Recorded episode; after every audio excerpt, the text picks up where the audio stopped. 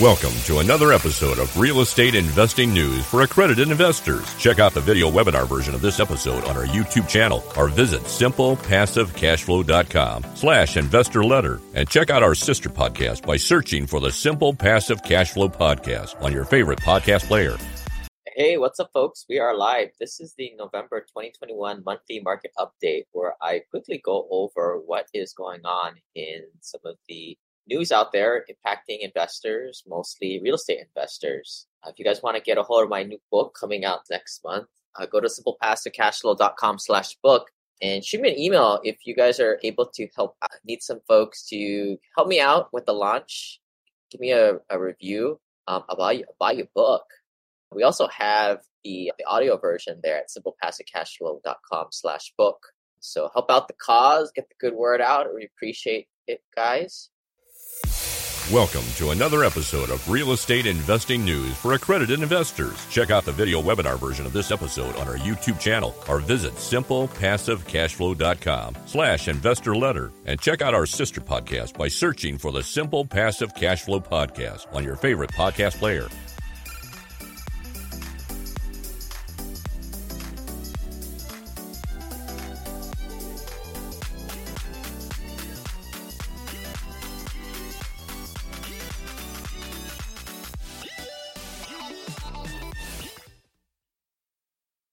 Get started. If you guys haven't uh, met me before, my name is Lane Kawaoka. Currently, 6,500 rental units. You're going to update this slide and used to be an engineer. And I show you guys how to escape the rat race, investing in alternative investments and stop doing stuff like buying a house to live in, paying off your debt.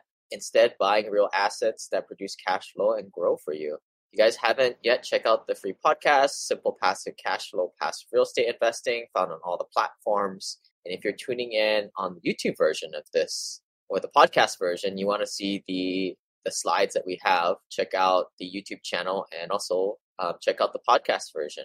But before we get going, if you guys have any comments or anything, please type it into the comment box below. We'll try and answer it if it uh, comes up. So the first thing here, you know, what I see a lot of people doing and what I try and do as part of the simple passive cash flow is to get people from being victims of the consequences of their own action. This little picture of this dog who got stuck under a picnic table and it restricted his movement because he went all over and he's got the leash tangled under all the legs of the table.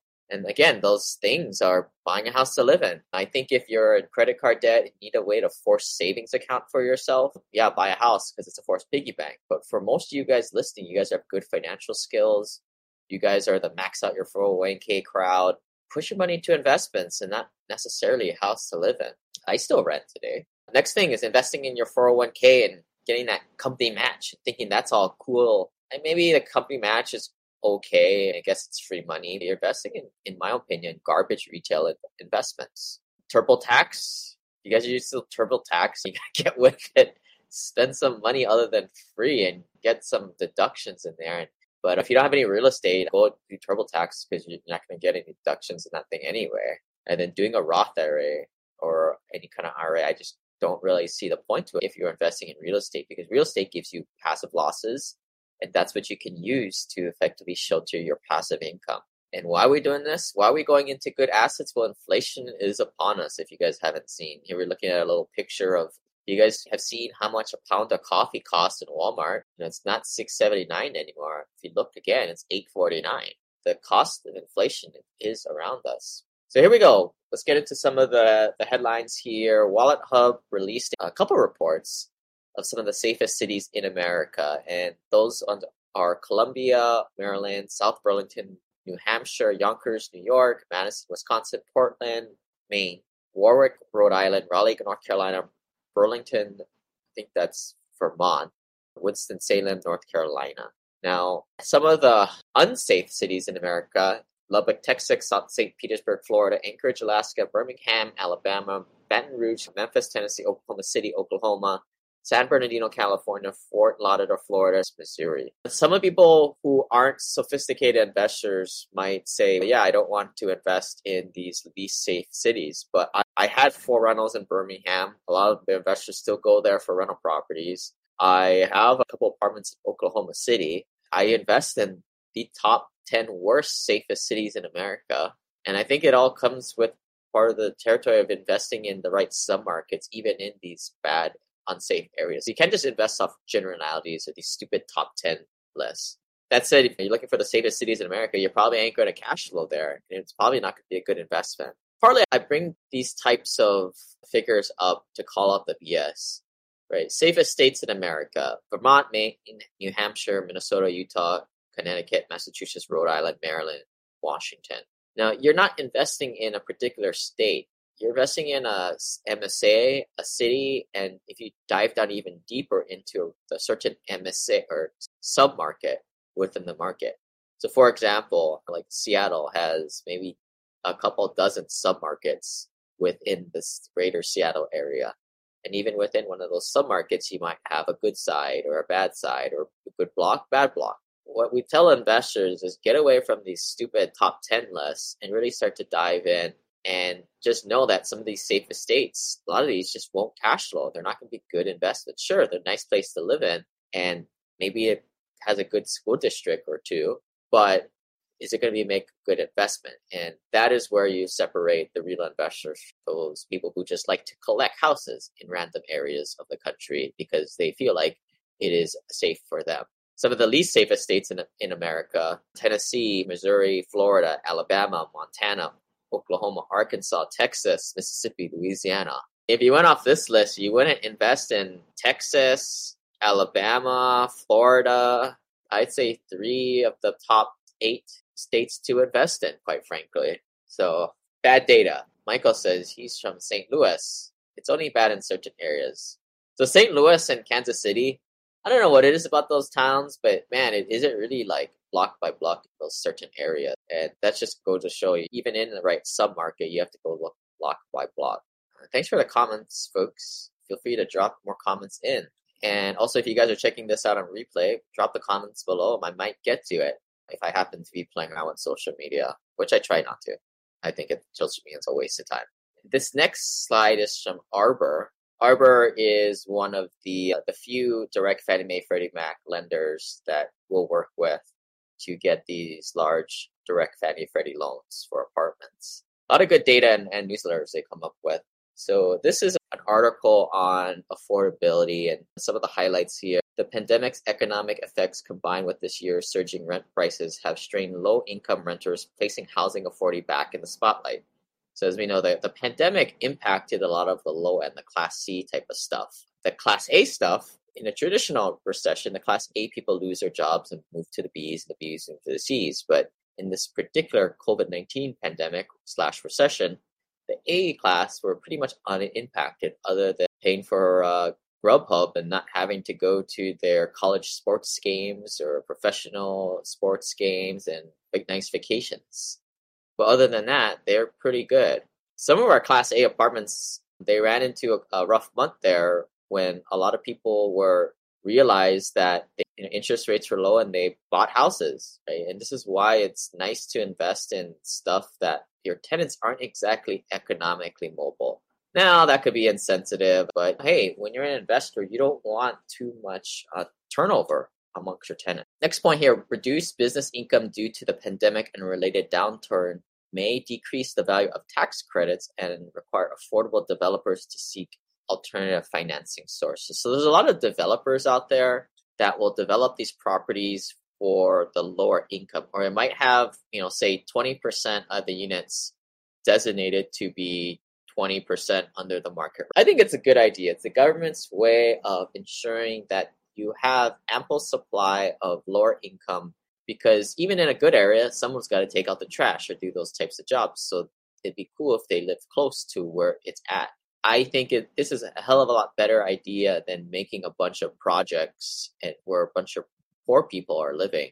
There's just a lot of unsafe conditions and high crime areas where I think that the they call this the LIHTC, different acronyms, LIHTC, is another program, but developers will take advantage of these government incentives to build and you know get, either get credits or great loans. But the the give back is they need to have these rent restrictions on a certain amount of units. We've got a couple of apartments that have this exact same thing where 20% of the units are designated lower. The The share of the LIHTC mortgages utilizing the 4% tax credit remained elevated at 40% through the second quarter of 2021, reflecting the continued attractiveness of rehabbing versus ground up development. The Housing Choice Voucher Program, another major affordable housing initiative, is set to be expanded in the proposal of 2022 federal budget by 5.3 billion, a 13.3 increase from the fiscal year 2021. Now, 3.5 of several trillion still pennies amongst the big stimulus package. So sounds like a lot of money, but just a drop in the bucket in my opinion. Now this article is a doozy here. We're going to try and break this down. This is from the Joint Center of Housing Studies of Harvard University. And if you guys are ever looking to sound really cool and smart in front of your coworkers, friends about investing in rental properties, this is a great source to uh, read about. So what this article is and I'm going to summarize from a real high level here, just so you guys have the major takeaways. This is discussing kind of the whole debate whether you should have zoning restrictions on certain areas of your market, of your uh, MSA or submarkets.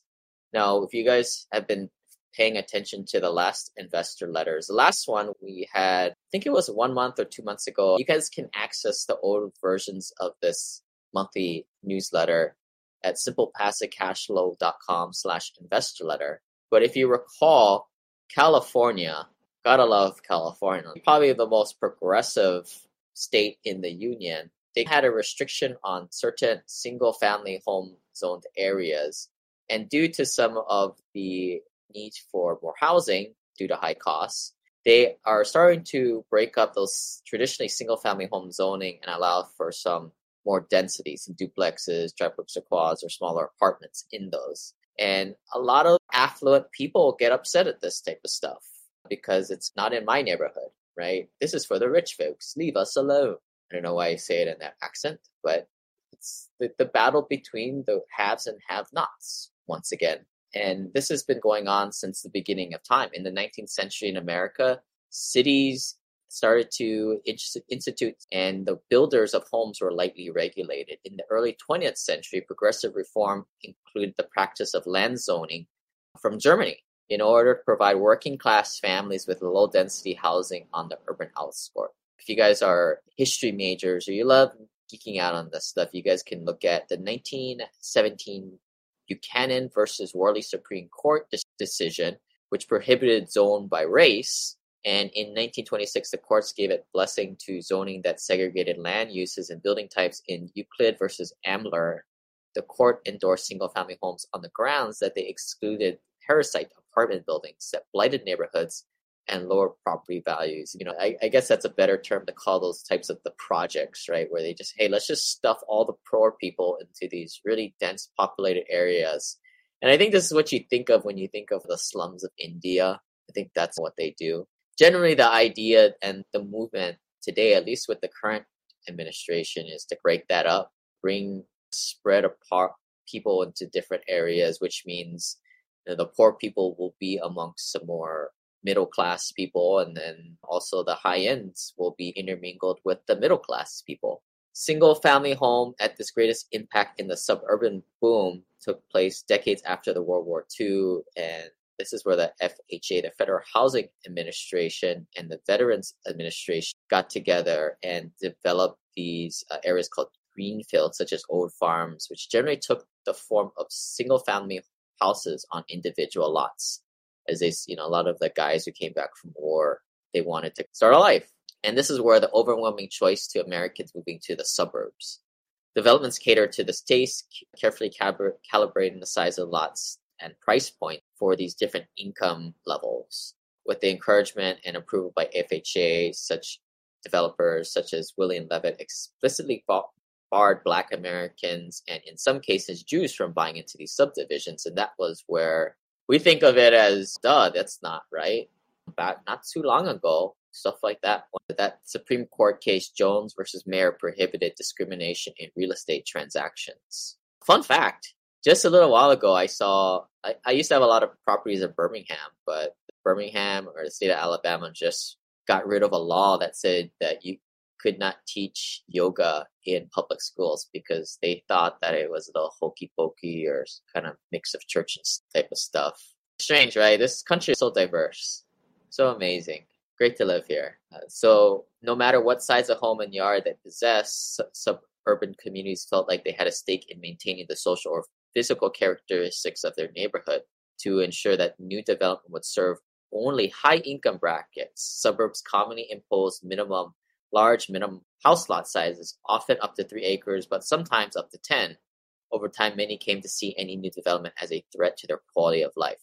The, not in not in my neighborhood. When I was an industrial engineer, we would study things like they would design like bridges on not really highways but major thoroughfares to eliminate buses coming through because buses were so it was one of those like social engineering type of things to keep the poor people out. Local officials responded by making it more difficult for home builders to obtain construction permits from the 1970s onwards. They implemented measures that impede or block new construction in the name of saving nature, a process that the late Bernard Frieden, a longtime professor at MIT, described as the environmental protection hustle.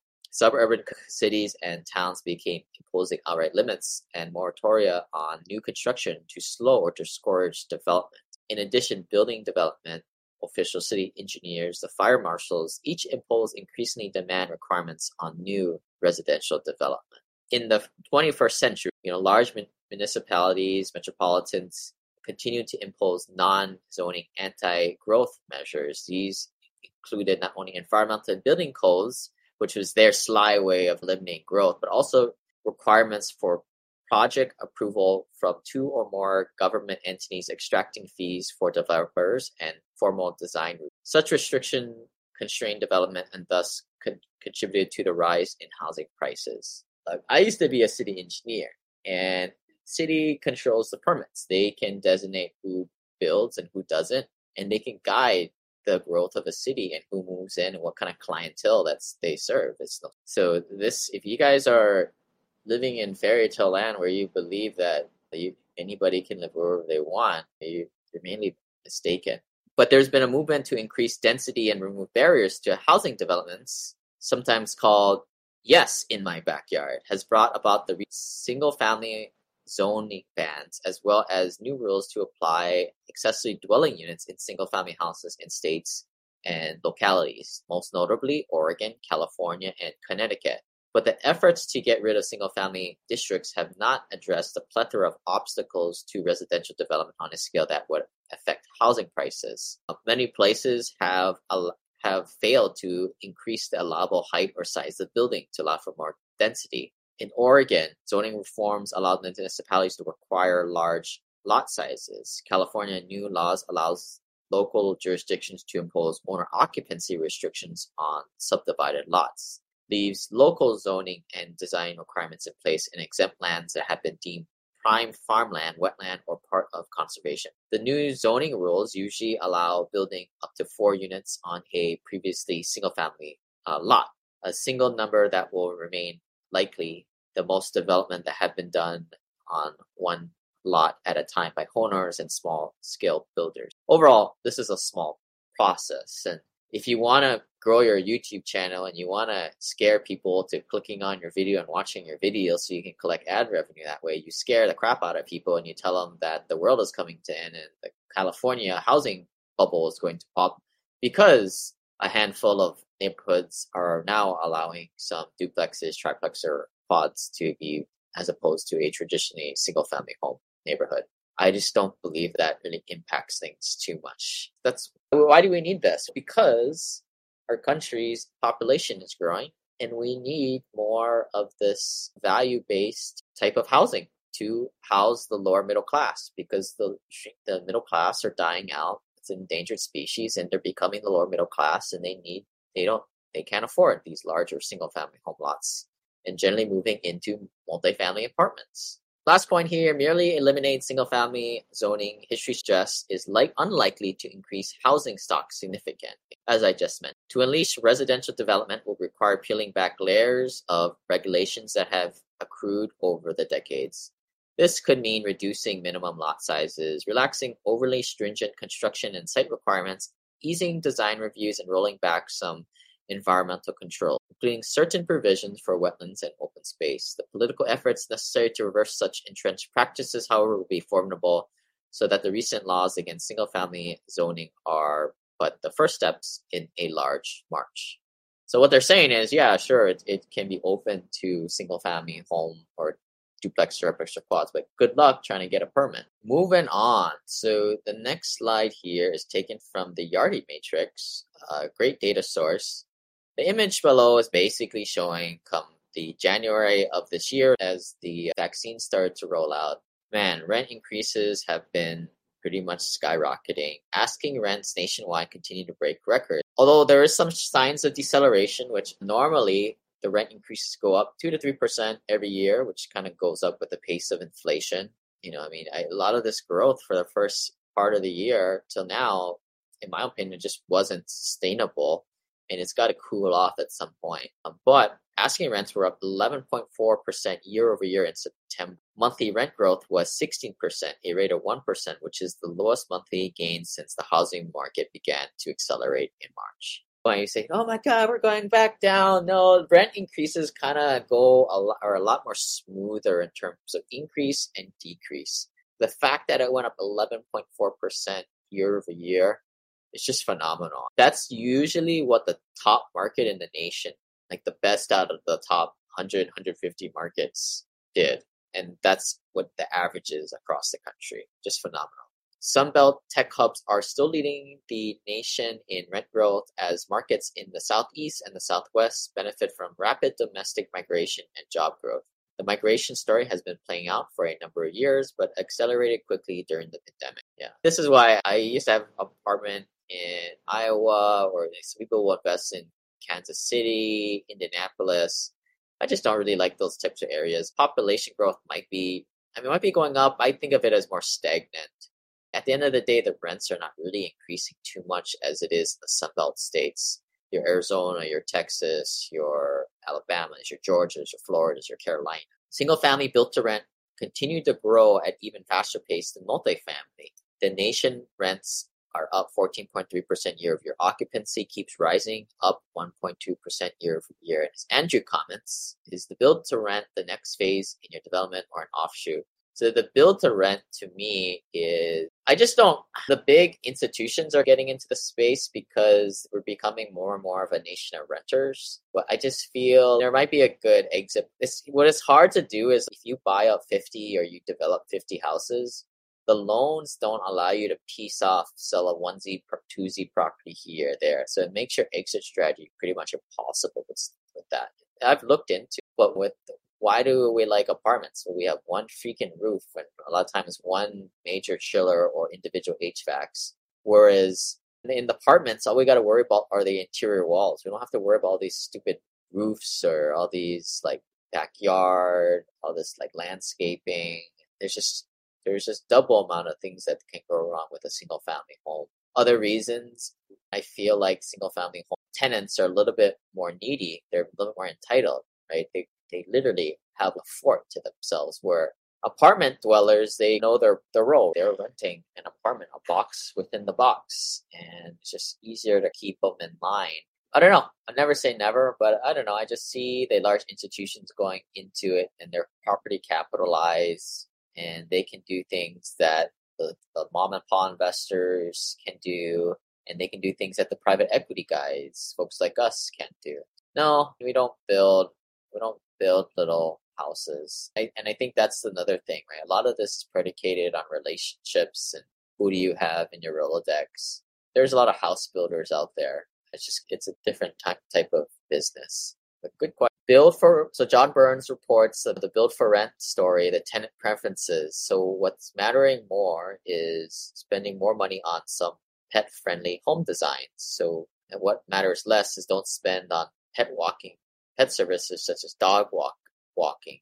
So for us, we like pets if it's in like a B plus or especially A, because to me, and this is I'm just speaking in terms of generalities here, so give me a break.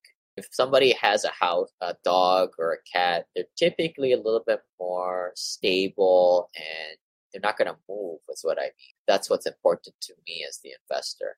Whereas the, you get into the Class C housing, animals are more like guard animals, and, or you have cats. Now you're talking about the cat lady, a cat dude with 60 cats, and they can be destructive. So I think that there's a different, there's a paradigm differential between the lower class and the higher class rentals. That said, you know, pets do cause damage, so it's important to collect more rent. We're typically anywhere there's a pet fee, cleaning fee, and then maybe a bump in rents, maybe about ten percent plus every month for those pets.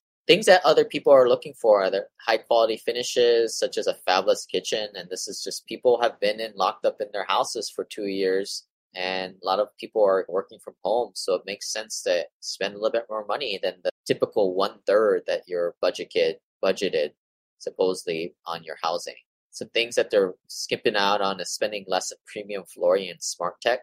So the premium flooring the real wood i don't know why people want those. I like the luxury vinyl vinyl it looks super cool it looks sometimes even better than the hardwood and it's indestructible. And when you get tired of it, and if it happens to break, you can just fix it. I think that stuff is a game changer. Uh, amenities, so that people want more relax, relaxation areas and spend less on coordinating social activities. So uh, if you guys check out my last podcast on apartmentlife.org, we still feel like the social aspect is really the the added value for residents to increase that community aspect of it. So we still like to do things to increase the community aspect or you know, that's that's wild thing why people pay more or stay or they don't move out because they have a community of friends. The home office, uh, spending on a full office or den for single family renters with children, having that nook is something that we've been designing into our new uh, development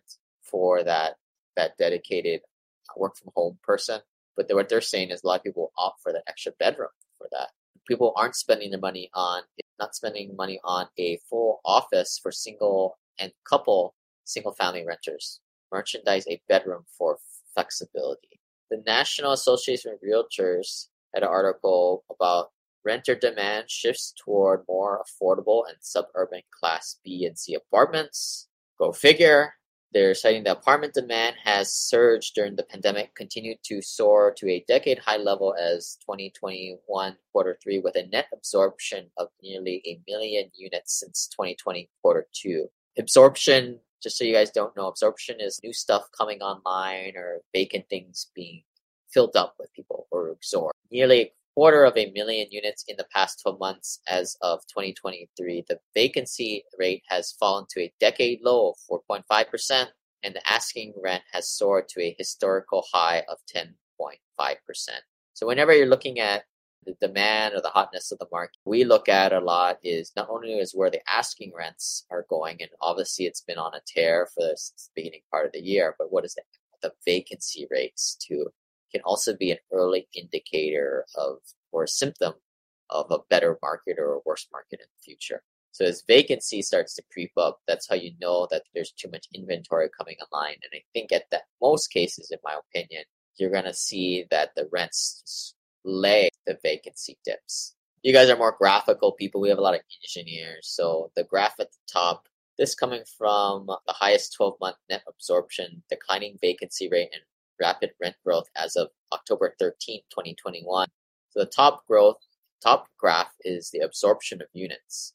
As you've seen, as of the last 2020 quarter three, absorption has gone uh, way, way, almost two to three times what it's normally been. Vacancy rates have also come down. Typically, we're hovering anywhere from 6 to 10% vacancies. That seems to be the healthy amount of vacancy across the board but now lows of 4.6%, which is indicative of a good, hot, healthy market. Asking rent year over year growth, obviously that has skyrocketed 11.4% since last year. I will just comment. So when the 2020, 2020 quarter one was the part of the pandemic, which you had, and I think my cursor is on at this point. I guess you guys can't see my cursor. At the bottom of the low, you've seen that rents got kind of frozen because what a lot of people, a lot of investors or operators were doing is just holding rents where they are. Yeah, it was seemed a little unfair with people not working to bump up their rents. So that was appropriate at that time. At the same time, vacancy remained about the high. It didn't spike through the pandemic, and that's what we all thought it would. Right? We thought people were, were going to lose their jobs or not working. Turned out that the pandemic actually froze everything how it was, which is actually a good thing.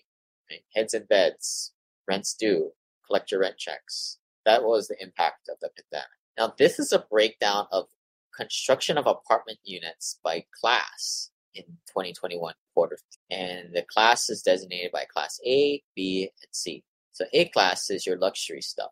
B class is your still pretty nice stuff, especially if you're talking brand new. Definitely not luxury stuff. Class C stuff is your lower income. And this is why, like, why is there no Class C stuff? The cost to build the dang thing just doesn't make any sense when you're building, which is why barely any supply comes online. 1.34% of new construction is Class C. What it is, it's a split between Class A and B. But there's an interesting phenomenon happening here. So if you're looking at the graph, um, this is probably a graph for a lot of you guys listening on the podcast to go and check out later. In the year 2011, you had more Class A than Class B, but the spread was very thin. From 2011 to 2016, they diverged. So the Class A share of new construction greatly increased, and the Class B stuff declined at the same inverse relate relationship. Now, here's what I'm speculating. Around 2016, maybe there was just too much nice stuff, which is why which is typically what happens when the market gets a little bit overheated. The the developers go a little bit too much ham on building the class A stuff that they can't really get the rents because there's too much class good, class B. So that's why I think you've seen this backtrack and now you're seeing the class A builds 56%, class B builds 42%. They're coming together again. So one would assume that this is a good sign for investors and the market that this will this kind of this cyclical pattern will continue to happen. I don't think you're ever going to get it. It's just imp- I don't ever say impossible, but it's just it doesn't. It's not going to happen where there's going to be a lot more Class B than A. It's just stupid to do that because you to again to build something brand new. It just makes sense to just build it A class. So I one would assume that that the just cyclical pattern where it squeezes and expands will continue to happen over time if should there be a recession, I what I would think is the whole quantity would decline, but the percentages will remain the same. This is a graph from ALN, ALN price class averages of effective. Everybody always says, what's the difference between A, B, and C and D class? One of the big things is the age of the property. If you want to generalize, I'd say 19, maybe the year 2000 and, and newer is class A, 1990s, 1980s is more Class B, 1960s, 1970s is Class C. Class D is just kind of garbage that's older than 60, 70 year. But this is a, a graph of kind of showing what is the the effective rate rents. And you can see how they line up where the Class A is slightly above $2,000 a unit. Class B is around 1700 Class C is 1400 and Class D is 1100 Of course, these are a lot higher because we're including high priced areas such as New York, California, Hawaii, Seattle. Because a lot of the Class C properties that we'll buy, average rents will be around 800 bucks, usually about little less than a dollar to a dollar a square foot. If you go by this graph, we're certainly not buying Class D. Most of the California pricing is a lot higher than this. This is, again, where an investor needs to take all, this all into account and understand this is just the whole United States clumped into one. As we all know, we are very diverse culture, political mindedness, and also a wide range of housing options. You got a lot of different Class A pricing. Class A in California could mean $3,500, $5,000 a month. And in, in Huntsville, we're building the stuff that'll rent for $1,400 to $1,600 for Class A. Uh, if you guys see that little orange dot there, that is actually percent change that of the rents have been changing. And a lot of the increases has been happening in the A and B class types of market or types of assets. Everybody's been talking about the supply chain shortages. This is why we like to go into stabilized assets because and you know, this only kind of impact development where you aren't able to get in front of the problem.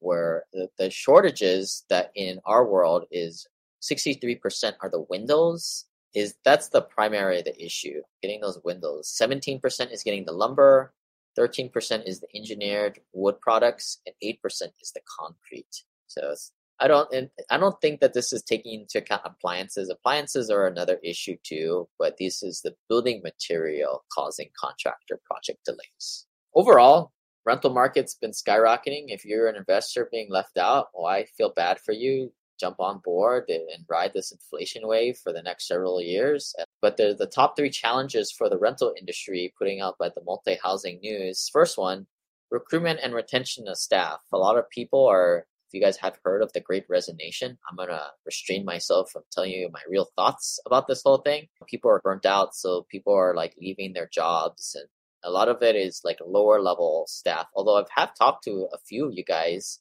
who've booked calls with me, and some of you guys are just done. You guys are all white collar workers, but you guys are done with it. But most of the people partaking in the great resignation are the, the service workers, the people on the front lines. And those are the people that typically will employ as the property management staff um, at these properties and the maintenance handyman staff. So that's number one. Number two, finding high quality vendors represented the number one challenge. I guess that goes with number one. Number two, lost rent more severely impacting smaller companies. And there are many positions in this industry that don't require a college education. They are looking to create programs that promote the industry to attract workers. There is a lot of churn in the industry as we need to see the labor pool open up. And one way to do that is to advertise industry and all the benefits it offers. It reminds me of the whole teacher shortage. What anybody wants to teach a bunch of kids and not get paid too much, sign up. It's like property manager, right? Anybody wants to interact with tenants who they only write two and one star reviews when they are upset, but when they're happy, they don't tell a single soul to say thank you. They assume and they're entitled for good treatment in their $800 apartment. It's a thankless profession. It requires lots of tact, lots of project management skills, lots of people skills, and it's a very key critical position, in my opinion. If you guys haven't checked out the Family Office Ohana group, I think we're getting up to actually, I got to change the site, 80 members or so. The initial fee to join is going up next year, so please reach out before the end of the year to partake in 2021 pricing because it ain't going to go down. If there's one thing that is true in life, it is rents typically don't go down, and the Family Office Ohana initiation fee don't go down either. Most people who join shoot, we save them or make them four or five times that initial fee in their first year. So get on the inside, and unless if you're not tired of listening to the same old stuff on podcast land, it'll just give you just the tip to just get you confused enough to call the guests and figure out what product and sales funnel you want to fall into. And lastly, help me out and check out my book, simplepassivecashflow.com slash book shoot me an email at lane at simplepassivecashflow.com if you would like to help me out for a few minutes, giving me a, a review on Amazon so that my parents can be happy with me. They don't know what I do these days. They're upset or I think they're just confused. I'm not an engineer. But unless there's any other questions, thanks for joining us, folks. The legal disclaimer here, of course, do your own due diligence and think for your guys' selves.